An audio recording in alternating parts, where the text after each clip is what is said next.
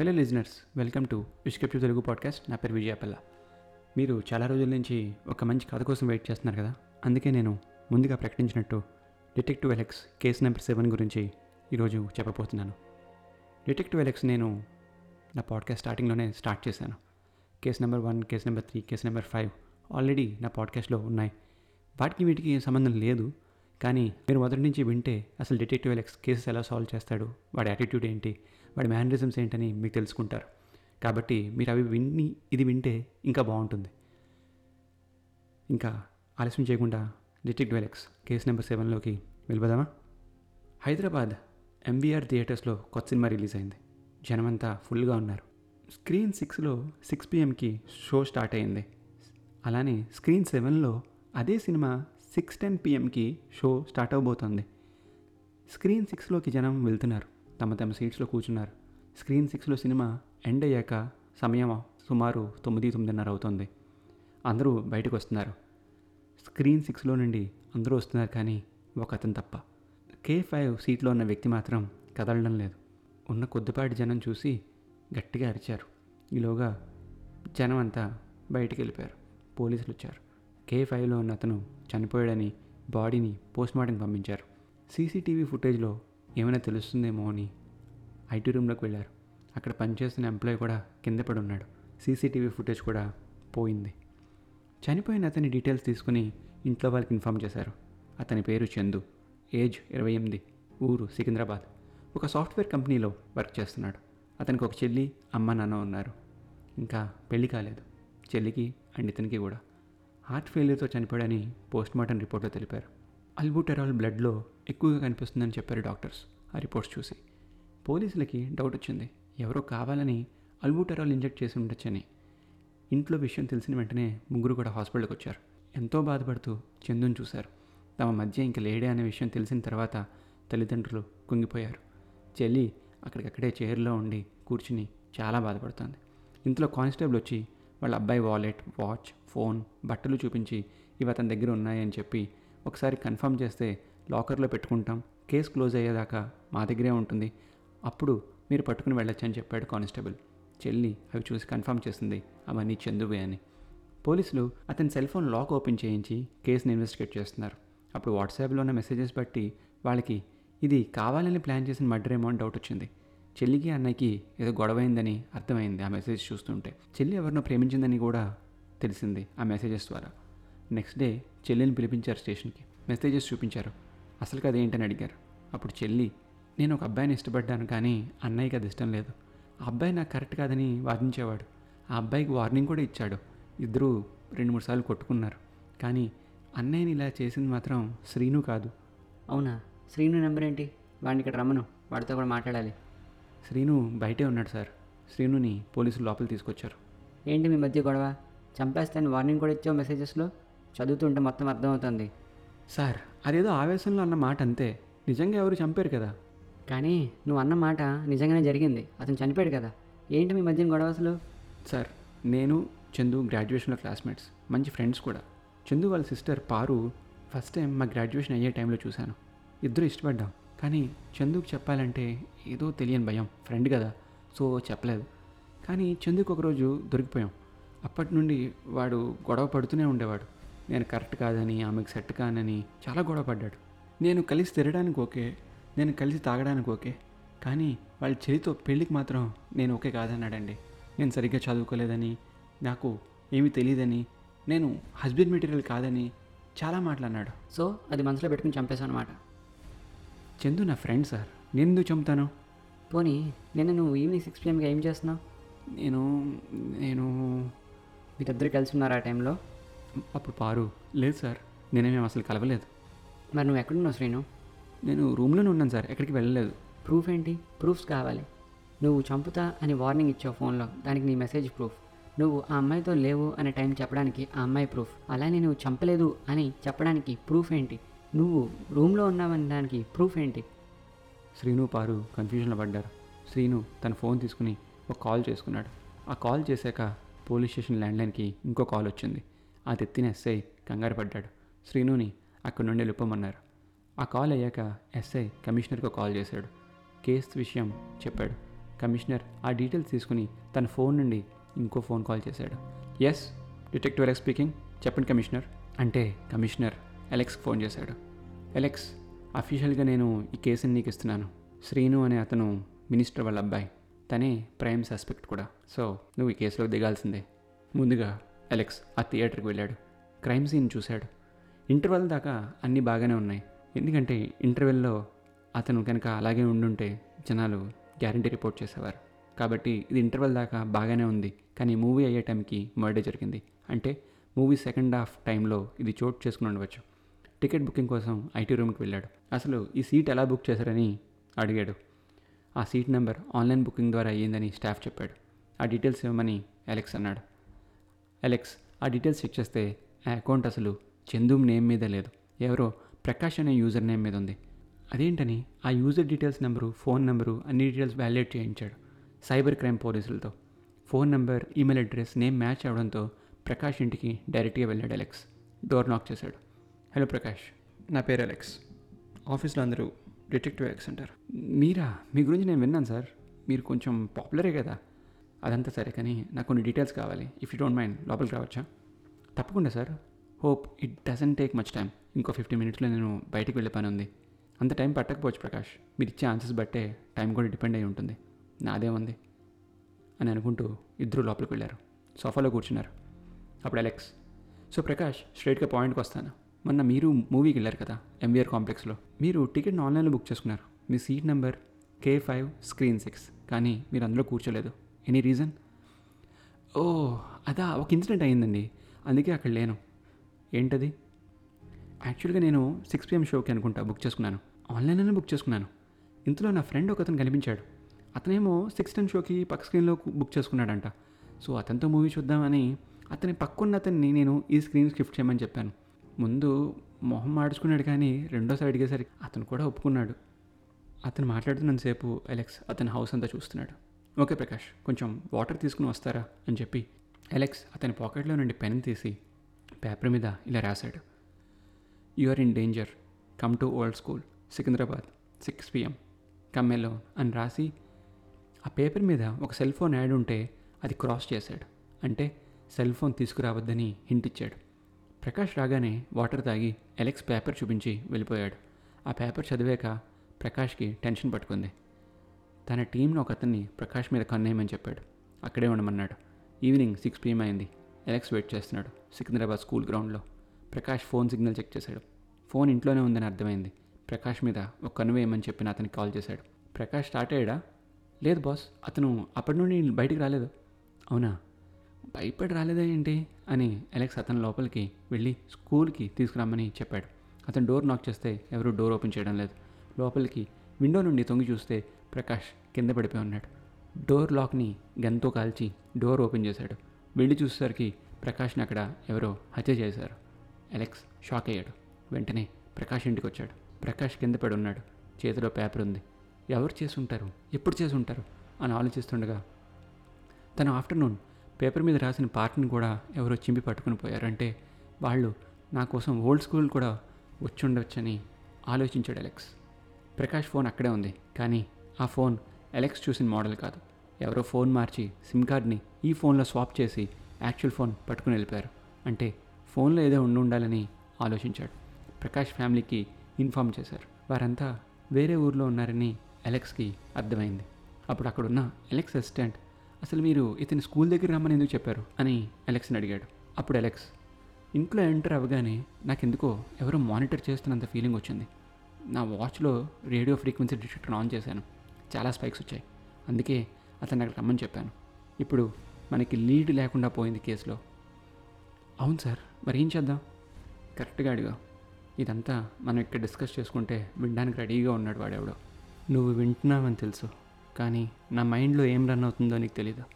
నువ్వు చూడగలవని తెలుసు కానీ నేను వేసే నెక్స్ట్ స్టెప్ని ఆపలేవు. సార్ ఎవరితో మాట్లాడుతున్నారు? వాడెవడో ఫోన్ పట్టుకుని పోయాడు కదా. కానీ వాడి ఇంటి నిండా బగ్స్ వదిలేశాడు. హిడెన్ క్యామ్స్ కూడా ఉండే ఉంటాయి. అని అన్నీ వెతికి తీయించాడు అలెక్స్. త్వరలోనే కలుద్దాంరా అని వాడికి హెచ్చరించాడు. అలెక్స్ అక్కడి నుండి డైరెక్ట్గా సైబర్ క్రైమ్ టీమ్ డిపార్ట్మెంట్ని మీట్ అయ్యాడు. ప్రకాష్ నంబర్ ఇచ్చి అతను లాస్ట్ వన్ వీక్ నుండి కాల్ చేసిన కాల్ హిస్టరీ పంపిన ఎస్ఎంఎస్ హిస్టరీ కావాలని చెప్పాడు. వాట్సాప్ కూడా వీలైతే కావాలంటే అదంతా encrypted sir. SMS and calls అయితే ఇవ్వగలమని సైబర్ టీం చెప్పారు ప్రకాష్ థియేటర్లో కలిసిన ఫ్రెండ్ ఎవరు? ఇద్దరు ఏం చాట్ చేసుకున్నారు ప్రకాష్ని ఎవరు చంపారు? ప్రకాష్ ఫ్రెండ్కి ఏమైనా తెలిసి ఉండొచ్చా? చాలా క్వశ్చన్స్ ఉన్నాయి కానీ వాటికి ఆన్సర్ ఎలెక్స్ దగ్గర లేదు. ఎలెక్స్ ఇప్పుడు లక్ మీద కూడా డిపెండ్ అయి ఉన్నాడు. ప్రకాష్ తన ఫోన్ నుండి ఆ ఫ్రెండ్కి మూవీ తర్వాత నెంబర్ తీసుకోవడం కానీ ఆల్రెడీ నెంబర్ ఉంటే మూవీ గురించి ఏమైనా డిస్కస్ చేశారా అని టెక్స్ట్ మెసేజెస్తో కానీ ఏదో ఒక క్లూ కోసం ఆ నెంబర్స్ని సర్చ్ చేస్తున్నాడు. వాట్సాప్ అండ్ టెలిగ్రామ్ లాంటి యాప్స్ వాడితే ఏమీ దొరకదు.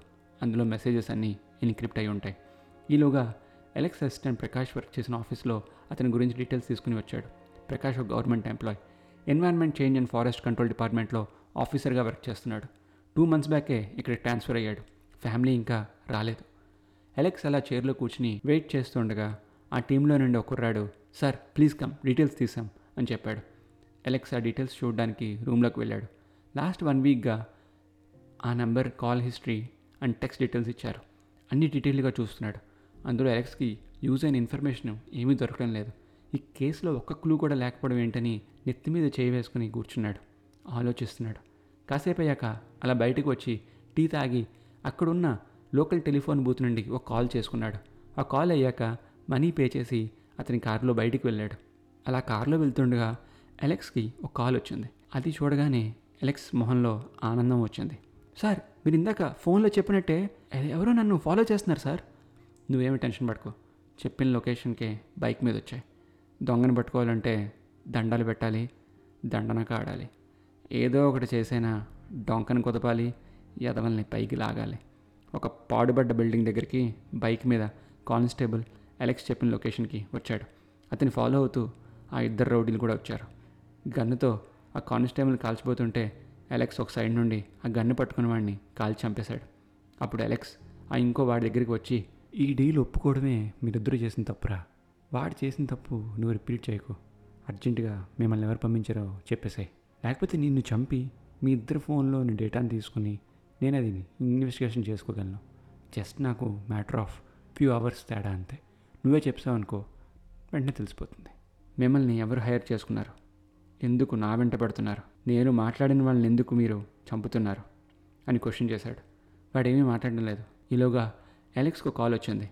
ఎలెక్స్ ఫోన్లో మాట్లాడుతుండగా వాడు వాడి పాకెట్లో నుండి వాడి గన్ తీయడానికి ట్రై చేస్తుంటే ఫ్రెండ్కి బాయ్ చెప్తున్నా వెంటనే వచ్చేస్తా అని చెప్పి ఎలెక్స్ కాల్ కట్ చేసి గన్తో ఆ ఇంకోని కూడా షూట్ చేశాడు ఆ కానిస్టేబుల్కి ఏమీ అర్థం కాలేదు. ఏమైందా అని ఇద్దరిని చంపేశాడు ఎలెక్స్. దగ్గరలో ఉన్న పోలీస్ స్టేషన్ కాల్ చేసి ఈ బాడీస్ గురించి చెప్పి వాళ్ళ ఫోన్స్ తీసుకుని ఎలెక్స్ అండ్ కానిస్టేబుల్ అక్కడి నుండి వెళ్ళిపోయారు. దారిలో ఆ కానిస్టేబుల్ ఎలెక్స్తో ఇలా అడిగాడు సార్ వాళ్ళిద్దరిని ఎందుకు సార్ చంపేశారు? మనేమో వాళ్ళిద్దరు మనకి ఇప్పుడు క్రిటికల్ కదా. ఏదో ఒక ఇన్ఫర్మేషన్ తెలియాలి కదా. ఇన్ఫర్మేషన్ తెలిసింది. అందుకే వాళ్ళని చంపేశాను. వాళ్ళు ఏమీ పెద్ద క్రిటికల్ కాదు. పదివేలు ఇస్తే ఇలాంటి వాళ్ళు చాలామంది ఉన్నారు. ఎలెక్స్ సైబర్ క్రైమ్ ఆఫీస్కి చేరుకున్నాడు. ప్రకాష్ ఆ రోజు సాయంత్రం సినిమా చూశాక ఐపే యాప్ నుండి ఫోర్ థర్టీ సెవెన్ రూపీస్ ఒక నెంబర్కి ట్రాన్స్ఫర్ చేశాడు.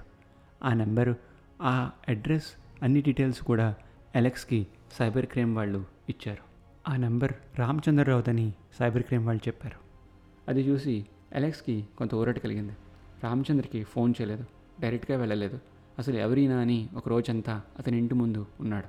ఆఫీస్కి వెళ్తే ఆఫీస్కి ఫాలో అయ్యాడు. రామచంద్ర ఇంట్లో ఆ రోజు నైట్ పడుకోవడానికి లైట్స్ ఆఫ్ చేశారు. ఒక అతను గోడ దూకి లోపలికి వచ్చాడు. బాల్కనీ నుండి బెడ్రూమ్లోకి డోర్ తీసుకుని ఎంటర్ అయ్యాడు. ఎంటర్ అవ్వగానే బెడ్ మీద రామచంద్రరావు కూర్చున్నాడు. ఆ వచ్చింది ఎలెక్సే ఆ రోజు మార్నింగ్ ఎలెక్స్ రామచంద్రరావు ఇంటికి వెళ్ళే న్యూస్ పేపర్లో ఒక నోట్ పెట్టాడు. ఆ నోట్లో తన గురించి మొత్తం చెప్పి ఆ నైట్ బాల్కనీ డోర్ తీసుకుంచమని చెప్పాడు. అప్పుడు అలెక్స్ మాట్లాడుతూ మిమ్మల్ని టూ డేస్ నుండి ఫాలో చేస్తున్నా. మీరు మీ ఫ్యామిలీ డేంజర్లో ఉన్నారు. ప్రకాష్ చనిపోయి ఫోర్ డేస్ అవుతుంది. మీ ఫ్రెండ్ ప్రకాష్ మీరు కలిసారు కదా త్రీ ఫోర్ డేస్ బ్యాక్. అతని చనిపోయాడు. మీరు ప్రకాష్ ఒక మూవీలో కలుసుకున్నారని చాలా ఇయర్స్ తర్వాత నాకు అర్థమైంది. మీ నుండి నాకు ఆ డీటెయిల్స్ అన్నీ కావాలి. ప్రకాష్ మీతో ఏం మాట్లాడాడు? ఏం చెప్పాడు? అన్ని డీటెయిల్స్ నాకు చాలా important Prakash చనిపోయాడా? That's so sad four days బ్యాకే కలిశాను. చాలా ఇయర్స్ తర్వాత. నాకు మంచి ఫ్రెండ్ కూడా. Oh మై గాడ్ ప్రకాష్ నేను కలిసి ఇంటర్ అండ్ గ్రాడ్యుయేషన్ చేశాం. వాడు చాలా ఫన్నీ ఫీల్ అసలు. నాకు మంచి ఫ్రెండ్ కూడా. అతని జాబ్ గురించి ఏమైనా చెప్పాడా మీకు? చెప్పాడు సార్. ఎన్విరాన్మెంటల్ ఆఫీసర్గా మంచి పొజిషన్లో ఉన్నానని కానీ ఫ్యామిలీకి దూరంగా ఇప్పుడు ఉండాల్సి వస్తుందని చెప్పాడు. టూ మంత్స్ అవుతుంది ఇక్కడ మూవ్ అయ్యి. ఫ్యామిలీ ఏమో భువనేశ్వర్లో ఉన్నారంట. అసలు ఫస్ట్ డే ఫస్ట్ షోకి వెళ్ళడం ఏంటండి ఈ బిజీ లైఫ్లో అండ్ ఈ ఏజ్లో ఫన్నీగా ఉంటుంది కదా? నేను ప్రకాష్ మూవీ బఫ్స్ కాలేజ్ నుండి. ప్రకాష్ మంచిగా స్టోరీస్ కూడా రాసేవాడు. టూ మంత్స్ బ్యాక్కి సిటీకి వచ్చాడు. అవును. సో ప్రకాష్ ఏమైనా చెప్పాడు అతని జాబ్ గురించి? టెన్స్గా ఏమైనా కనిపించాడా మీకు వర్క్ విషయంలో?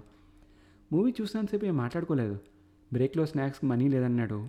వాలెట్ ఇంట్లో మర్చిపోయానంటే నేనే పే చేశాను. అది కూడా నాకు ఐపే ద్వారా ట్రాన్స్ఫర్ చేశాడు.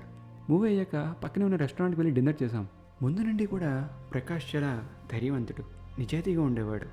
ఈ ఎగ్జామ్ కూడా ఎక్కడ కాపీ కొట్టి పాస్ అయింది లేదు. బాగానే చదివేవాడు. మెరిట్లోనే పైకి వచ్చాడు ఇప్పటికి కూడా అలానే ఉన్నాడు. అలెక్స్కి అసలు ఎవరు ఏం చేసుంటారో తెలియదు కానీ ప్రకాష్ అంత అమాయకుడు కాదని అర్థమైంది. ఇంత తెలివైనవాడు అంత ఈజీగా చనిపోడే ఏదో ఒక క్లూ వదిలే ఉంటాడని మళ్ళీ అతని ఇంటికి వెళ్ళాడు. ఈలోగా అతని అసిస్టెంట్తో అసలు ప్రకాష్ ఇక్కడికి ఎందుకు ట్రాన్స్ఫర్ అయ్యి వచ్చాడు? వచ్చిన తర్వాత ఎలాంటి ప్రాజెక్ట్స్ మీద వర్క్ చేశాడో కనుక్కోమన్నాడు. అలెక్స్ ప్రకాష్ ఇంటికి చేరుకున్నాడు. Come on Prakash give me something అని అనుకుంటున్నాడు. ప్రకాష్ పర్సనల్ కంప్యూటర్ ఉంది అక్కడ. అది ఆన్ చేశాడు. డ్రెస్సర్స్ డ్రాస్ అన్నీ ఓపెన్ చేసి చూస్తున్నాడు. పక్కనే కంప్యూటర్ ఆన్ అయింది. కూర్చున్నాడు. పాస్వర్డ్ అడుగుతుంది. ఫోర్ డిజిట్ నెంబర్ అని అర్థమైంది. చాలా కాంబోస్ ట్రై చేశాడు. వర్కౌట్ అవ్వలేదు. ప్రకాష్ చనిపోయిన పొజిషన్ గుర్తెచ్చుకున్నాడు. అతని చేతిలో న్యూస్ పేపర్ ఉంది. ఆ పేపర్ని తెమ్మని చెప్పాడు. అలానే ఒక సైబర్ క్రైమ్ డిపార్ట్మెంట్ నుండి ఐటీ స్పెషలిస్ట్ని రమ్మని ఆఫీస్ కాల్ చేశాడు అలెక్స్. రామచంద్ర కాల్ చేసి ప్రకాష్ రోల్ నెంబర్ ఏంటని అడిగాడు. అది కూడా వర్కౌట్ అవ్వలేదు. ఇంతలో ఆఫీస్ నుండి ఆ పేపర్ వచ్చింది. ఆ పేపర్ అంతా చూశాడు. ప్రకాష్ ఏమైనా మార్క్ చేసాడేమో అని. ఐటీ స్పెషలిస్ట్ వేరే కేసు మీద బిజీగా ఉండమని ఐజీ చెప్పారని అతను రాలేదు. పేపర్లో ఏమీ కనిపించడం లేదు. చాలా బాధపడుతున్నాడు అలెక్స్. అప్పుడు విండో నుండి గాలికి పేపర్ ఎగురుతుంది. అలా ఎగురుతున్న పేపర్స్ మధ్యలో ఆ పేపర్ పేజ్ నెంబర్స్ మీద బ్లడ్ స్పాట్స్ ఉన్నాయి. చెక్ చేశాడు. టూ మీద ఉంది. త్రీ మీద లేదు. ఫోర్ మీద ఇంకో స్పాట్ ఉంది. పేజ్ ఫైవ్ మీద సిక్స్ మీద ఏమీ లేదు. సెవెన్ మీద ఇంకో స్పాట్ ఉంది. ఎయిట్ మీద ఏమీ లేదు. నైన్ మీద ఇంకో స్పాట్ ఉంది. టూ ఫోర్ సెవెన్ నైన్ అని టైప్ చేసి చెక్ చేశాడు. ల్యాప్టాప్ ఓపెన్ అయింది. అలెక్స్ ఊపిరి పీల్చుకున్నాడు. క్రోమ్ పేజ్ ఓపెన్ చేయగానే అతని పర్సనల్ ఈమెయిల్ ఓపెన్ అయింది. డిఫాల్ట్గా. టూ ఈమెయిల్స్ ఉన్నాయి. ఆ టూ ఈమెయిల్స్ కూడా సెర్బరెస్ అనే ఒక సాఫ్ట్వేర్ కంపెనీ నుండి వచ్చినవి. ప్రకాష్ ఫోన్లో ఒక యాప్ ఉంది. ఆ యాప్ నేమ్ సెర్బరెస్ ఇది ఒక సెక్యూరిటీ యాప్. ఫోన్ కనుక స్విచ్ ఆఫ్ చేసే ముందు ఆన్ చేసే ముందు ఫ్రంట్ క్యామ్ యూస్ చేసి ఒక ఫోటో తీసి ఆ ఫోన్ ఓనర్ పెట్టుకున్న పర్సనల్ ఈమెయిల్కి ఆ పిక్ ఈమెయిల్ చేస్తుంది. అలా చేయడం వల్ల మన ఫోన్ ఎవరైనా దొంగతనం చేసినప్పుడు వాళ్ళు స్విచ్ ఆఫ్ చేయడానికి ట్రై చేస్తున్నప్పుడు వాళ్ళు రీసెట్ చేయడానికి ట్రై చేస్తున్నప్పుడు ఫ్రంట్ క్యామ్ నుండి ఒక ఫోటో తీసి అది మనం సెట్ చేసిన ఈమెయిల్ అడ్రస్కి ఈమెయిల్ చేస్తుంది. ఇలా ఆ రెండు ఈమెయిల్స్లో ఫొటోస్ కనిపించాయి. ఆ రెండు ఫొటోస్ ఒకడివేనా ఇద్దరువా వేరువేరా అని ఎలెక్స్ చెక్ చేస్తున్నాడు. ఒక ఈమెయిల్ ఓపెన్ చేశాడు. అందులో ఫోటోలో ఉన్న వ్యక్తి అలెక్స్కి తెలియడం లేదు ఎవరో అని సెకండ్ ఈమెయిల్ ఓపెన్ చేశాడు. అది అలెక్స్ ఒకటి రెండుసార్లు మీట్ అయిన ఎంపీ పిఏ పిక్చర్ వెంటనే ఒక టీంతో ఎంపీ ఇంటికి వెళ్ళాడు. పిఏ వారిని చూసి ఏ ఏంటి? మీ ఇష్టం వచ్చినట్టు వచ్చేస్తున్నారు లోపలికి? అపాయింట్మెంట్ ఉందా? లేకపోతే అపాయింట్మెంట్ కోసం వచ్చారా? నీకు కూడా ఈ మధ్యన అపాయింట్మెంట్ అడగలరా? పక్కకి తీసుకుంటుంటారా వీడిని అని కానిస్టేబుల్స్తో చెప్పాడు అలెక్స్. నన్నెందుకు? పెద్ద ఎందుకు చెప్తా మీ పని. అక్కడ కూడా వెళ్తాను రా ముందు నువ్వు ఇది చెప్పు. ఈ ఫోటోలో ఉన్నది నువ్వేనా? అని అలెక్స్ పిఏకి ఫోటో చూపించాడు. నేనే కానీ ఇది ఎప్పుడు తీసావు నువ్వు? వీడిని బండి ఎక్కించండి. నేను ఎంపీని కలిసి వస్తాను. అలెక్స్ లోపలికి వెళ్ళాడు. ఆఫీస్ లోపలికి వెళ్ళగానే ఎంపీ అలెక్స్ని చూసి ఏంటి? నీ ఇష్టం వచ్చినట్టు లోపలికి వచ్చేస్తున్నావు. సెక్యూరిటీ? అని పిలిచాడు. నిన్ను లోపలికి వెయ్యాలంటే నేను లోపలికి రావాలి కదా. లోపల వేయడం ఏంటి? మిట్ట మధ్యాహ్నం తాగేసి వచ్చావా మిమ్మల్ని గవర్నమెంట్ ఎంప్లాయ్ అయిన ప్రకాష్ కృష్ణ మర్డర్ కేసులో అరెస్ట్ చేయడానికి నా దగ్గర వారెంట్ ఉంది. మర్డరా? నేనా? అలెక్స్ వెనక్కి తిరిగి డోర్ వైపు చూస్తున్నాడు. ఇటు మాట్లాడుతుంటే అటు చూస్తున్నావేంటి లెక్స్ అంటే డాడీ అంటూ మీ అబ్బాయి వస్తాడేమో సంతూరాడ్లా అని కాలేజా? నేనా? అని చెప్పినట్టు అనిపిస్తాను. అలెక్స్ ఎక్కువగా మాట్లాడుతున్నావు. సరే పాయింట్కి వస్తాను. ప్రకాష్ మీ డిపార్ట్మెంట్లో ఎన్వైర్న్మెంట్ ఆఫీసర్గా చేస్తున్నాడు. మీరు గ్రీన్ బెల్ట్ ఏరియాలో ఒక ఎకరం మీ కాబోయే అల్లుడు అడిగాడని అతనికి కేటాయించారు. అది అప్రూవ్ చేసిన ముందు ఆఫీసర్ని ప్రమోషన్ ఇచ్చి ట్రాన్స్ఫర్ చేయించారు.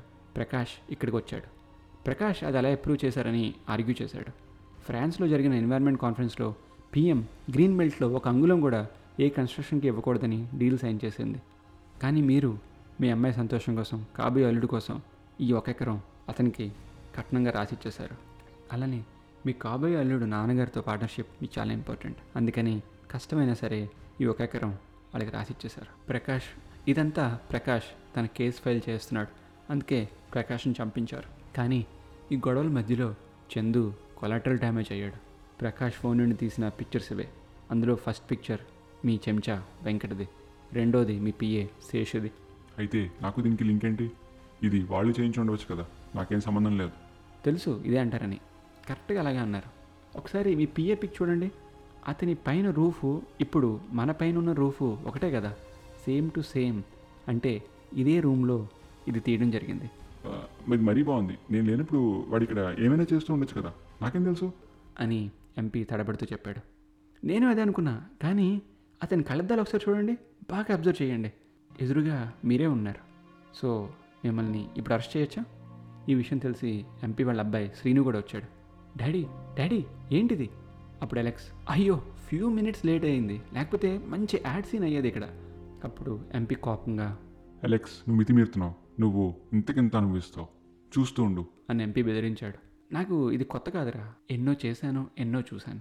నువ్వు నీ గురించి నీ కొడుకు గురించి ఆలోచించుకో అని చెప్పి అరెస్ట్ చేసి అలా బయటికి నడుస్తుండగా అలెక్స్ ఎంపీతో ఒక మాట చెప్పాడు. నీకు ఒక ఫ్రీ అడ్వైస్ ఇస్తాను. అది జైల్లోనే పాటించు. ఉపయోగపడుతుంది. నీకు ఎవడైనా సహాయం చేస్తే వాడిని నీ దగ్గరే ఉంచుకో. అంతేగాని వాడిని వదిలేసావనుకో వాడిలాంటి వాడు మళ్ళీ నీకు దొరకడం చాలా కష్టం. నీకు హెల్ప్ చేశాడని చెప్పి వాడికి ప్రమోషన్ ఇచ్చావు. వాడు వాడి పాపం బ్యాలెన్స్ చేసుకుందామని మెరిట్ వాడికి ప్రమోషన్ ఇచ్చి ఇక్కడికి తీసుకొచ్చాడు. ఇక్కడ వచ్చినవాడు నీకు ఎసరు పెట్టబోయాడు. నువ్వు వాడిని చంపించి దొరికిపోయావు. ఆ రెండు మర్డర్ కేసెస్ని సాల్వ్ చేశాడు అలెక్స్ సో అదండి detective Alex case seven story ఇది మీకు నచ్చిందని ఆశిస్తున్నాను. మిమ్మల్ని అలరించిందని అనుకుంటున్నాను. మీ కమెంట్స్ని ఫీడ్బ్యాక్ని నాకు ఇన్స్టా కానీ ట్విట్టర్లో కానీ మెసేజ్ చేయండి. నేను వేచి ఉంటాను. అలానే నెక్స్ట్ వీక్ మరో ఎపిసోడ్తో కలుద్దాం. నా పేరు విజయపల్ల. మరి అప్పటిదాకా ష్ గప్చుప్.